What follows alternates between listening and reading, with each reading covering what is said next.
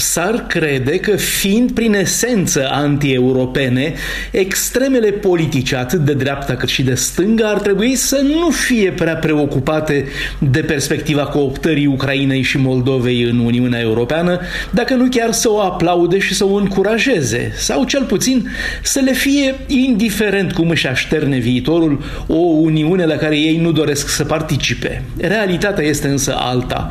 Pentru extrema dreaptă, cel puțin, trebuie avut în vedere spectrul imigrației, deși în Franța, extrema stângă a lui Jean-Luc Mélenchon arată o tendință la fel de pronunțată către preferința națională ca și formațiunea de dreapta a lui Marine Le Pen. Ceea ce sare imediat în ochi când se analizează structura și funcționarea extremelor în Parlamentul European este dezbinarea dreptei. Stânga e relativ unită, în vreme ce dreapta e mai întotdeauna dezbinată de la o legislatură la alta, mandat după mandat. În general, prezența în Parlamentul European a atât de multor extremiști și anti-europeni, cel puțin 10% din numărul eurodeputaților, după estimările cele mai prudente, nu are în realitate o mare incidență asupra vieții politice a legislativului european. Îndoielile politicienilor dreptei sau stângii extreme, anticapitaliste și naționaliste, atunci când sunt sincere, sunt generate evident mai degrabă de preocuparea că muncitorii ieftini din Est vor veni să ocupe locurile de muncă ale vesticilor. Nu poate însă fi negată o schimbare mai generală în atitudini, chiar și în centrul spectrului politic. E revelator astfel cum a evoluat faptul că în 2019, în momentul formării actualei Comisii Europene, președinta Comisiei Ursula Ursula von der Leyen, a creat pentru prima oară un post de comisar pentru protejarea modului de viață european, iar inițiativa a stârnit atunci mare scandal.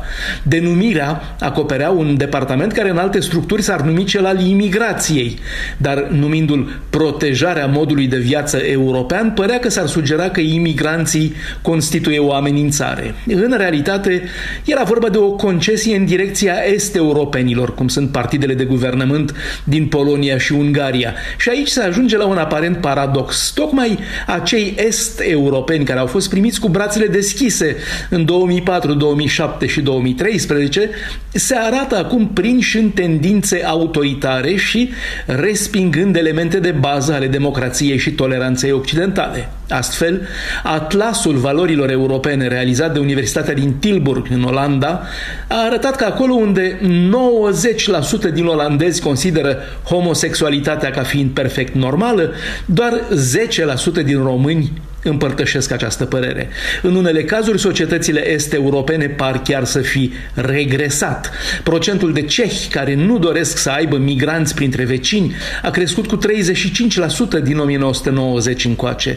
O atitudine similară în Ucraina, unde un sfert din cei intervievați au afirmat că nu doresc să aibă vecini de altă rasă, dublu față de 12% în 2006. În această situație, reticența vestică în a primi o țară estică de dimensiunile Ucrainei, unde populația nu împărtășește neapărat aceleași valori europene, depășește simplul cadru al extremei drepte. Bruxelles, Dan Alexe pentru Radio Europa Liberă.